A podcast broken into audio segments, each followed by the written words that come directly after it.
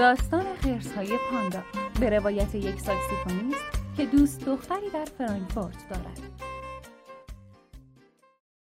شب سوم زن پشت میز نهارخوری نشسته و مرد با سینی از آشپزخانه خارج می شود.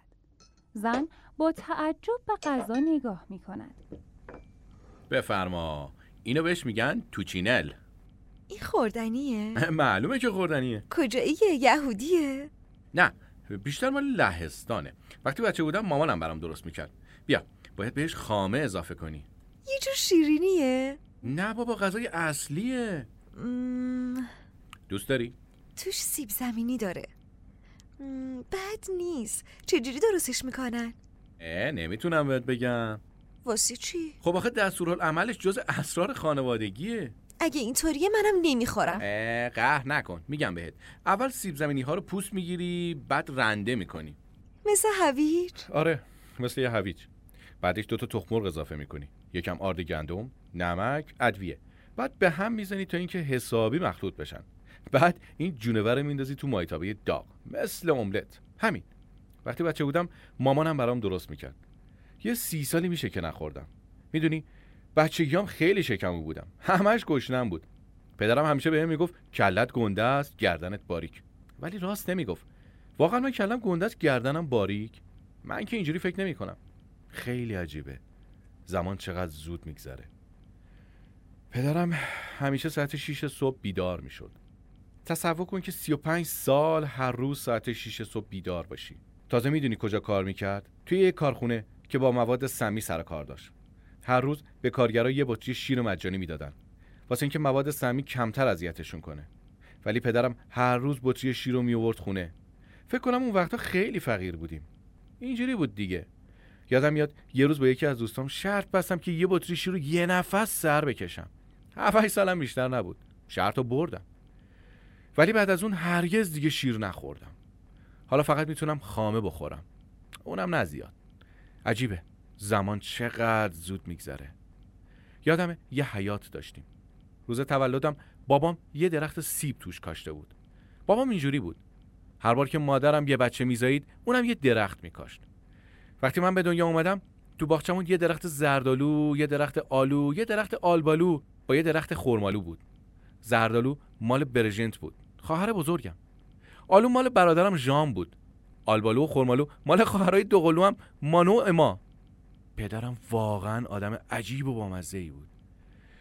هیچکس نمی‌دونست چرا فلان درخت رو برای فلان بچه انتخاب کرده. مثلا من همیشه فکر می‌کردم که خرمالو به اما نمیاد. ولی خب بابام آدم کل شقی بود و هیچ وقت نظرش رو عوض نمی‌کرد. بعد از تولد من درخت های باغچه بازم زیاد شدن. یه درخت گلابی یه درخت کاج یه گیاه آفریقایی. شبیه یه جور آبنوس که خیلی خیلی کند رشد می‌کرد. درخت آبنوس مال خواهرم کارین بود که بالاخره رقاص شد. آره دیگه. چند سال پیش که رفته بودم مامانمو ببینم باغچمون رو دوباره دیدم. هیچی عوض نشده بود. همه درختها جوونه کرده بودن. مادرم وقتی من رو دید خیلی تعجب کرد. انگار خود درخت سیب وارد اتاقش شده بود. من فکر می‌کنم هیچ وقت محتاج دیدن من و خواهر برادرام نبود. دلش خیلی واسه ما تنگ نمی‌شد. چون برای اون ما همیشه اونجا بودیم. تو باغچه. همیشه تو باغچه. اینقدر که عادت کرده بود روزاشو تو ایوون با نگاه کردن به درختها با نگاه کردن به ما بگذرونه. اینقدر صبر می‌کرد تا اینکه درختها به میوه بشینن. یادم باشه این روزا بهش تلفن بزنم. الان داره منو می‌خوره. عجیب اینه که پدرم به حال یه منطقی تو انتخاب درختاش بوده. انگار می‌دونست یه روزی مادرم تنها میمونه. ولی می‌خواست لاقل اون تمام سال میوه تازه داشته باشه. بهار رو با زردالو آغاز کنه بعدش هم با آلبالو تا فصل گلابی. آخه آخه پاییزم فصل سیب و خرمالوه زمستونم کاش سبز میمونه و می‌تونه نگاهش کنه. پس آبنوس چی؟ آبنوس اینقدر کند رشد می‌کنه که بیشتر شبیه یه بچه که هنوز دور خونه میپلکه. خیلی عجیبه. می‌بینی؟ مادرم ماها رو یواشکی می‌خوره تا غیبت ماها رو تلافی کنه. خب فکر کنم یه مقدار روده درازی کردم. نه؟ تو باید جلومو می‌گرفتی. این تو چینلت خیلی خوشمزه است.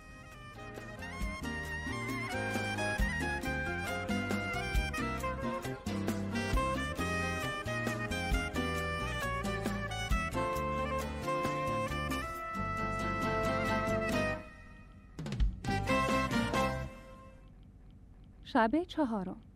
زن با یک قفس پرنده که روکش سیاهی روی آن کشیده شده است وارد می شود تولدت مبارک. یه چیزی واسه آوردم چی؟ یه حیوان. پرنده است؟ در واقع معلوم نیست چه شکلیه. نمی‌فهمم. شکلش یا بهتر بگم بدنش. بدن نداره. نامرئیه؟ نامرئی نیست ولی نمیشه دیدش. پس تو از کجا می‌فهمی که تو قفسه خب وقتی قفس رو کش داره تکون می‌خوره. داره چیکار می‌کنه؟ معلوم نیست. شاید غذا می‌خوره شایدم قدم می‌زنه شاید خواب می‌بینه شایدم آواز می‌خونه. یعنی الان داره آواز می‌خونه؟ حال همیشه داره یه چیزی میگه ولی هیچ وقت معلوم نیست چی میگه. الان الان جیغ نزد؟ نمی‌دونم. تو می‌خوای من با اینا چیکار کنم؟ خب تزئینیه دیگه. تزئینی؟ برای خونه است. یعنی بیشتر برای اتاق خوابه. چون دوست نداره اصلا دوست نداره تنها بمونه. ببین من از حیوانی که نشه نگاهش کرد زیاد خوشم نمیاد. خب تو می‌تونی نگاش کنی. چجوری نگاهش کنم اگه نامرئیه؟ تو می‌تونی حضورش رو نگاه کنی. برات کافیه.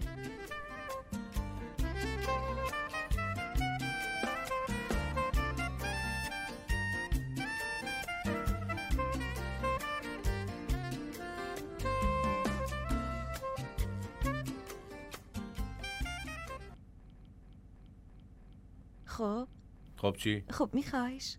چی می‌خوره؟ هسته زردالو جعفری حتی نونداغ ولی خیلی غذا می‌خوره می‌دونی؟ هر چهار ساعت یه بار باید بهش غذا بدی. نه بابا محاله. بعضی روزا من اصلا خونه نیستم. چی چی رو خونه نیستم؟ خب هر چهار ساعت یه بار برگرد خونه. تازه باید خیلی هم مواظبش باشی چون گاهی موقع بچه هم میزاد. تنهایی خود به خود بچه میزاد؟ جریانش چیه؟ تخ می‌ذاره؟ معلوم نیست.